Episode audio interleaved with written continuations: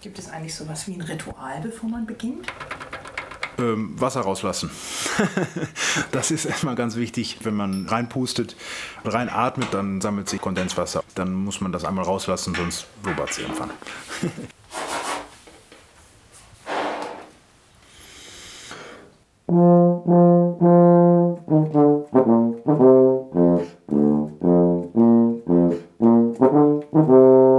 Daniel Ridder spielt auf der sogenannten Berliner Tuba.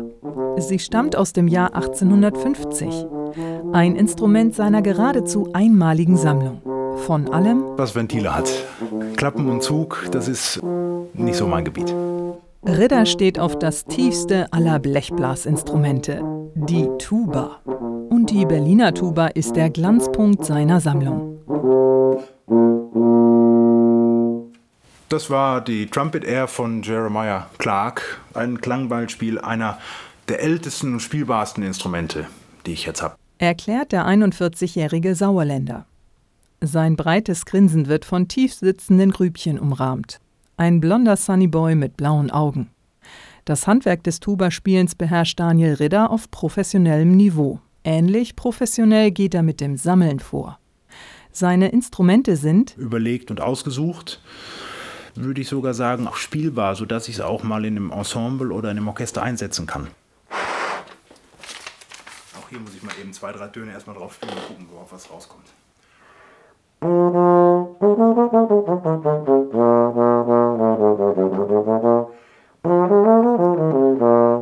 Grundsätzlich ist die Geschichte der Tuba für mich im Bereich Tschechien interessant, im angrenzenden Vogtland, Mark-Neuenkirchen. Das ist so die Wiege, wo die Instrumente herkommen. Berlin natürlich auch mit der Berliner Tuba, aber das ist so ein großes Sammelgebiet, das reicht. Um neue Schätze für seine Sammlung zu finden, ist ihm kein Weg zu weit. Ja, ich bin mal für einen Tag in die Türkei gereist tatsächlich. Bin morgens losgeflogen, habe da einen Verkäufer besucht, die Tuba ausprobiert und bin dann abends mit dem Ding wieder nach Hause geflogen. Also quasi ein Tagestrip. Und in welchem Wert ist die so? Kleinwagen? Nein. Was hast du denn jetzt dafür ausgegeben? Das sage ich nicht. Warum denn nicht? nee, nee. Der Genießer schweigt. Genau. Neues, schönes Stück für meine Sammlung. Und darüber bin ich froh. Ich bezahle keine vier- oder fünfstelligen Beträge. So ganz verschätzen möchte ich mit meiner Frau auch nicht.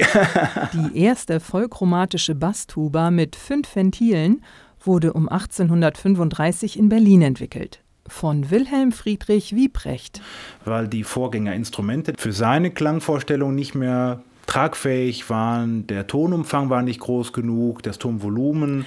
Diese Basstuba, damals in F gestimmt, war das allererste Instrument, welches alle Töne spielen konnte.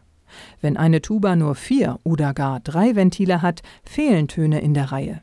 So als würden beim Klavier plötzlich schwarze und auch weiße Tasten fehlen. Wiebrecht war nicht nur ein innovativer Instrumentenbauer. Der Komponist, Dirigent und Arrangeur hat auch die Militärmusik reformiert, zum Beispiel mit dem großen Zapfenstreich.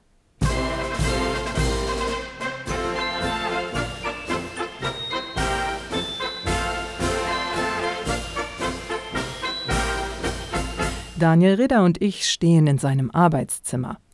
Auf dem Fußboden ein Meer aus Tuben. In Messing, Goldmessing und Neusilber. Mit Gravuren, Applikationen verziert, ungewöhnlich in der Form und Bauweise. Er fischt aus den Unikaten ein eher zierliches Exemplar heraus. Also das nächste Instrument stammt aus der K&K-Zeit der österreich-ungarischen Armee und das ist eine sogenannte Tornister-Tuba.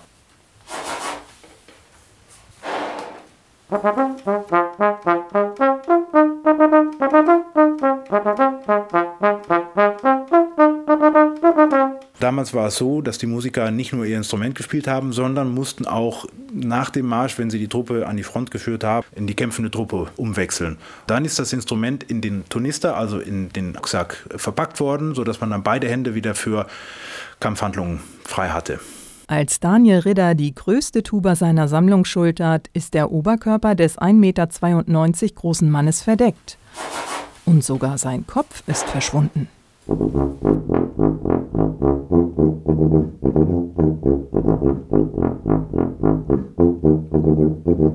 Ich habe sie nicht gemessen, aber die wird bestimmt so 1,20 Meter hoch sein. Also das ist eine richtige große Kaisertuba. Aus Goldmessing, zwischen 1880 und 90 erbaut. Der Begriff Kaisertuba kommt aus dem Böhmischen. Der tschechische Instrumentenbauer und Musiker Václav František Červený erfand dieses voluminöse Instrument und patentierte die erste Kontrabasstuba 1884. Damals war es üblich, dass man hohen Herrschaften gewisse Instrumente, die handwerklich gemacht wurden, einfach geschenkt hat. Womöglich nach dem Claim Big Present, Big Sales. Die habe ich noch nicht gewogen, aber die wird bestimmt 13, 14, 15 Kilo haben. Wie hältst du dich eigentlich so fit? Ich gehe laufen, joggen. Wenn man nur in so einem Blecheimer spielt, das ist auch nichts.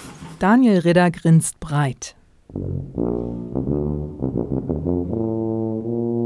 Er sammelt nicht nur für sein privates Vergnügen. Seine einmalige Tuba-Sammlung stellt Ridder auf YouTube, Facebook und Instagram vor. Dort erzählt er von der Historie, erklärt die Ventilmechanik und spielt auf den einzelnen Instrumenten. Nur Lieblingslieder? Eigentlich nicht. Alles, was schön klingt, mag ich. Spielt eigentlich keine Rolle, welches Genre. Also es sollte aber schon harmonisch sein. Death Metal. Wir haben tatsächlich auf Wacken schon gespielt, einer der Hauptacts. Wenn sowas drankommt, dann muss man sich auch mit der Musik beschäftigen und das auch gut spielen. Du bist schon jemand, der gerne in Bewegung ist. Ja, tatsächlich. Bin ja auch ganz froh drüber, dass ich den Beruf habe, den ich habe, dass ich mit meinem Orchester sehr viel unterwegs bin. Wer seinen Job gern hat, braucht sich über nichts anderes mehr Gedanken machen.